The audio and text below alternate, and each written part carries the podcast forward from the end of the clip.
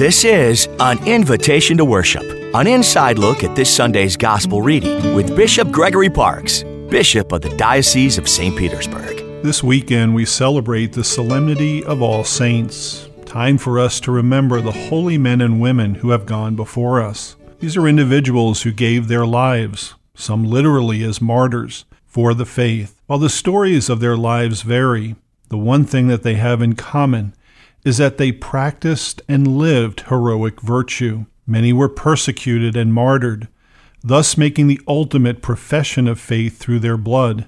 They were early church leaders, the apostles, and those we remember in the litany of the saints. But some are even more recent those who suffered, who tried to bring peace to a situation, those who gave their lives for someone else, those who stood for truth against a government. They were and continue to be witnesses and examples for us to follow. There were also those who lived lives of extraordinary charity and love for others. They served the poor, stood up for the outcasts of society, went into harm's way to save a stranger, and to protect human life. Sometimes we may think that the saints were perfect, but they were sinners just like you and me. However, they used God's mercy and grace to excel in heroic virtue. In this weekend's Gospel from Matthew's fifth chapter, we hear what are known as the Beatitudes or blessings. The saints are those who live the Beatitudes through their lives.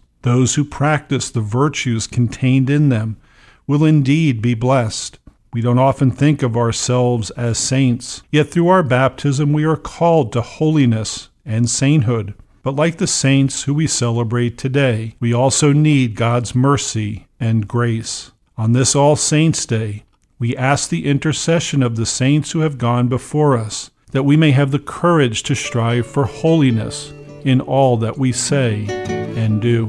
I'm Bishop Gregory Parkes inviting you to worship with us this weekend. To find a local Catholic church, visit tampabaycatholic.org.